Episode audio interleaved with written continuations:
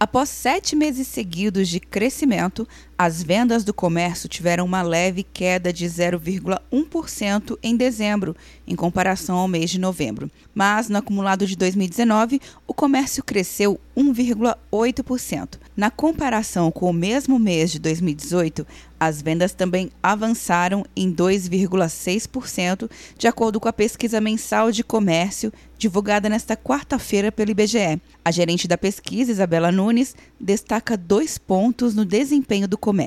O primeiro semestre do ano mostrou um, um dinamismo fraco, um crescimento de 0,6%, mas no segundo semestre o varejo é, começa um movimento de recuperação mais intenso, principalmente nos últimos quatro meses do ano, onde se observa um papel forte da recuperação do crédito ao consumidor e a liberação de recurso adicional livre no consumo das famílias vindo do saque das contas do FGTS. O que mais influenciou o resultado foi a queda no desempenho da atividade de hipermercados, supermercados, produtos alimentícios, bebidas e fumo. A atividade representa 44% no total do varejo. Segundo o IBGE, a redução do consumo da carne devido ao aumento do preço também foi significativo para o resultado. Móveis eletrodomésticos apresentaram um crescimento de 3,4%. Livros, jornais, revistas e papelarias tiveram uma alta de 11,6%.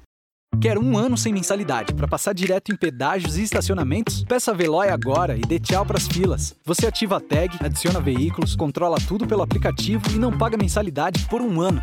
É por tempo limitado. Não perca. Veloy. Piscou, passou. De Brasília, Luciana Castro.